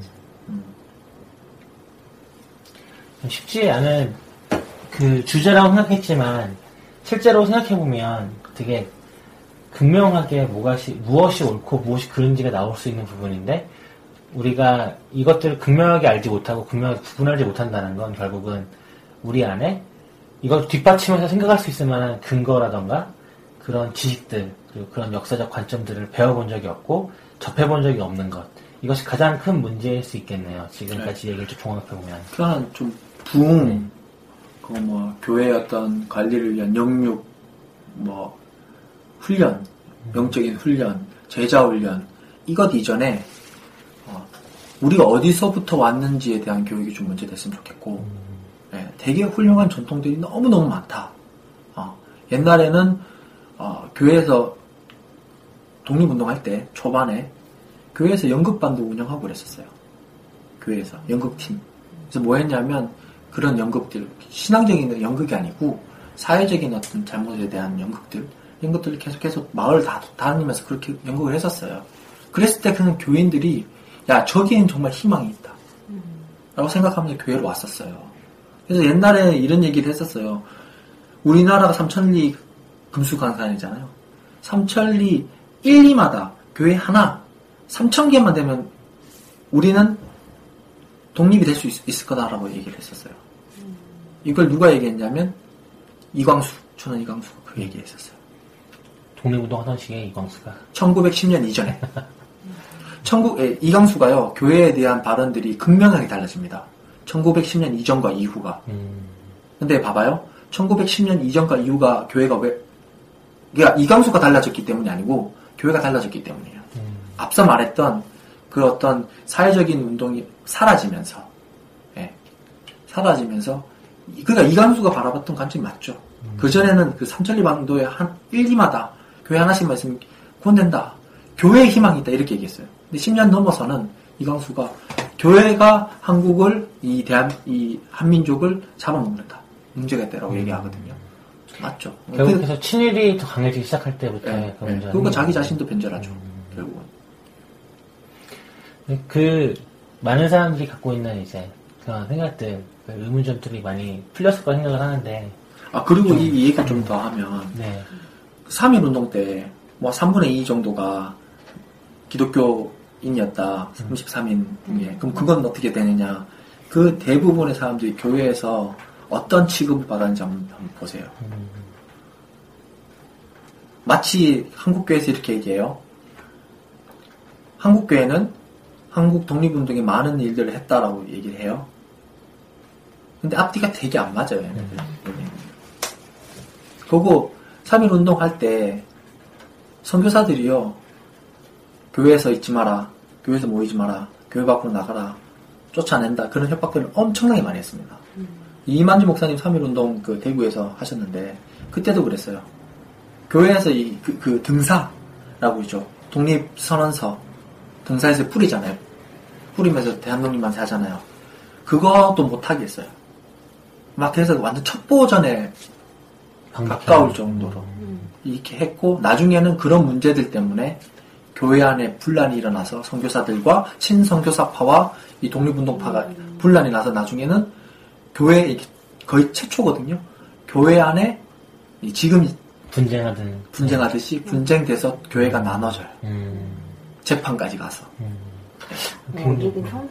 굉장히 굉장히 교회 분쟁의 역사도 굉장히 오래됐는데 그것이 민, 민족 문제와 결부됐던 지금의 교회 문- 분쟁과 좀 많이 다르긴 네, 하죠. 그럼 다르죠. 교회 안에서 독립운동 하자, 음. 하지 말자 이렇게 나왔다. 음. 아니, 그러니까 친선교사파하고 단순히 그렇게 독립운동 하자 안 하자가 아니고 나중에 이제 그 학교를 중심으로 개성 중학교 고등학교 대구에 이제 교회가 있으면 학교도 짓잖아요. 뭐 병원도 짓고 동산의료원 병원도 짓고 하는데 학교의 학생들을 가르치는 선생님을 뽑을 때 친성 선교사들이 자기들 다- 다루기 편한 사람. 예, 다루기 편한 선교 선생님들을 계속 뽑는 거예요. 여기서 제재를 걸기 시작하고 여기서 문제가 생기기 시작한 거예요. 교육의 문제는 사실 되게 민감한 문제거든요, 사실. 결국은 제국주의의 교육을 할 것이냐 아니면 민족 교육을 할 것이냐 그 예. 차이 그 당시에 있었을 예. 테니까. 그리고 또, 이, 그래서 이, 이만준 목사님 같은 경우는 장로교 목사님이신데 감리교로 가셔요. 나중에. 그래서. 결국 전옥에 남지 못하시고. 예. 이 문제 때문에 이 교회가 새로 나눠지고 또 거기서 있다가 이제 금, 금강산 가서 휴양을 하시고 감리교 목사님 되시죠. 실제로 알고 보면 굉장히 그 좀 더 많이 알아야 될 교회사라던가 좀 더 우리가 우리 교회가 어떤 길을 걸어왔고 어떤 현실 속에 있었는지를 먼저 알아야만 우리가 그 지금 성경을 해석하는 눈도 좀 더 달라질 수 있을 것이고 그리고 우리가 신앙생활할 때 추구하는 방향성이 좀 더 달라질 수 있을 텐데 그게 좀 아쉬운 것 같아요. 그게 이게, 이게, 저는 그래요. 이게 어떻게 보면 민족주의적이잖아요. 사실 민족주의적인 것도 되게 문- 대단히 문제가 많거든요. 근데 우리 같은 경우는 이게 제가 이 민족주의적인 어떤 그런 민족 지도자들 계속 얘기하는 이유는 뭐냐면 단순히 그것이 무조건 옳다라는 것이 아니고 성서적인 관점 안에서 관점을 잘 가지라는 거예요. 이게 관점의 문제거든요. 선교사적인 관점을 가질 것이냐, 민족 지도자적인 관점을 가질 관점의 차이예요. 오늘 사실 이 하나님에 대해서의 문제 가장 핵심은 관점의 문제거든요. 네. 근데 제가 뭘 얘기하고 싶으냐, 어, 관점을 가질 때 어, 우리가 생각해야 될 첫 번째는 뭐냐면 하나님은 절대로 강자와 함께 하시지 않으셨다는 거예요. 약자의 편을 드셨다는 거예요. 하나님은. 하나님 불공평한 하나님이셔요. 하나님 약자의 편을 드시는 하나님. 그래서 공평하신 하나님이시죠. 역설적으로. 자, 기계적인 공정함이 아니라 예, 예, 그렇죠. 기계적인 문제. 자, 이렇게 봤을 때, 제가 왜 민족주의적인 이, 이 이야기를 많이 하냐. 자, 두 관점이 있어요. 선교사 관점, 민족주의자 관점. 어느 관점이 더 약자의 편에 서 있는 관점이냐. 당시에 당시에. 음. 그렇기 때문에 이 관점을 얘기하는 거예요, 저는. 자, 하나님 뜻을 얘기할 때도, 예, 강자와 약자가 있으면, 약자의 편의 관점에서 하나님 뜻을 생각해 보시라. 거기에 대해서 행동하시라. 말하고 싶어요. 강자의 입장에서 말하지 마시고. 지금 문, 그 후보자의 잘못도 강자의 입장에서 얘기하고 있다는 거예요. 그래서 모든 것이 다 용인되는. 예. 독일로 가면은 사실 이거 뭐, 돌팔매 당해서 죽을 얘기잖아요, 사실. 나치가 그럼 정당화되는데. 오늘 하여튼 오늘 내용의 결론은 약자와 함께 하시는 하나님에 대한 예, 그 생각을 가지고 역사적 관점을 좀 보고 해석할 필요가 있다는 것. 네. 그리고 우리가 무엇인가 생각하고 고민할 때 조금 더 과연 정말 우리가 내가 만난 하나님과의 그 뜻을 내가 다른 사람에게 적용하는 것이 과연 옳은지 그를- 그른지에 대해서 한 번 더 고민하고 주로는 나와 하나님의 관계 속에 해석되는 것들을 남에게 강요해서 안 된다는 네, 그렇죠. 예, 네. 정리가 될수 있겠네요. 이 하나님의 뜻을 자기 안에서만 좀 가지고 계시고 자기의 회개의 용도로만 쓰시라. 네, 정말로 자기 회개의 용도로만. 왜냐하면 하나님이 원하시는 것은 누가 옳고 누가 그르다라는 구분의 원리가 아니고 내가 겸손함이 더 낮아짐의 원리잖아요. 음. 예수께서도 더 먼저 낮아지셔서 우리에게 사랑을 보여주셨듯이 너 이거 잘못했어 말하기 전에 그러니까 답을 주기 그러니까 하- 예수님께서도 우리에게 답을 주시지 않으잖아요. 고민 던져주러 오셨잖아요. 우리 역시도 상대방에게 너 교회 와, 너 천국 가야 돼 이런 논리가 아니고 내가 더 낮아져서 살아가면 그들에게 고민이 돼서 그들이 올 수 있게끔 음. 해야 되지. 어, 이거 이래서 너 이렇게 와야 돼. 라면서 답을 던져주고 해서는 안 되지 않나. 우리가 우리부터가 좀, 좀 가난하게, 우리부터 좀 겸손하게 이렇게 살아가는 것이 정말 그리스도인이지 않나. 100년 전에 우리 한국 교회, 어, 믿음의 선배들처럼 음. 음, 그렇게 살아가는 것이. 가만만 있어도 교회에 막 들어왔다니까요, 옛날에는. 진짜로. 참 되게 오래된 얘기가 아니라 진짜 100년 전 얘기네요. 네, 100년, 딱 100, 100 년 조금 더 되는 이야기였죠. 참. 예, 오늘도 한 시간 넘게 네. 녹음하셨는데 고생하셨습니다. 네, 하여튼 오늘 많이 했고 어, 피드백 받습니다. 피드, 피드백 받으니까 이 들으시는 분들 아. 혹시나 불만이나 아니면 의문이나 이런 것이 있으면 저한테 뭐 메일을 보내주시든지 제 블로그 어, 로 들어오셔서 뭐 어, 적어주시든지 아니면 페이스북 하시는 분들 저한테 메시지 보내주시든지 이렇게 하시면 제가 덧붙여서 이 관련된 이야기들을 좀 더 할 수 있으면 더 하도록 그렇게 하겠습니다. 네, 이해해 주시고 팟빵이라든지 아이폰 그러니까 팟 팟캐스트 어플이라든지 들어가시면 그 신에게 솔직히 속에 제 블로그 주소가 적혀 있으니까 그걸 통해서 아, 피드백을 해주시면 더 좀 풍성하게 더 나눌 수 있도록 왜냐면 우리 셋만 이렇게 이렇게 얘기를 하다 보니까 그냥 우리 안에서의 관점들만 좀 얘기를 했거든요. 그래서 좀 피드백도 좀 해주셨으면 좋겠다라는 생각을 합니다. 이상입니다. 페이스북은 숑숑숑으로 찾아 검색해 들어오시면 됩니다. 네, 총총총 검색 네, 하시면 될 것 같아요. 네, 수고하셨습니다. 네. 신에게 솔까말은 여러분들의 참여와 피드백을 원합니다. 페이스북을 하시는 분들은 숑숑숑을 검색해 주셔서 패친을 걸어 주시거나 G O O D S A R A M 12 골뱅이 한메일 dot net good 사람 숫자 12 골뱅이 한메일 dot net으로 메일 주시면 감사하겠습니다.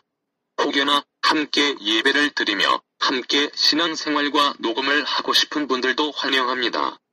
검색창에 이웃, 교회, 숑숑숑을 검색하시면 블로그가 검색이 될 겁니다. 좋은 이웃들이 많아졌으면 합니다.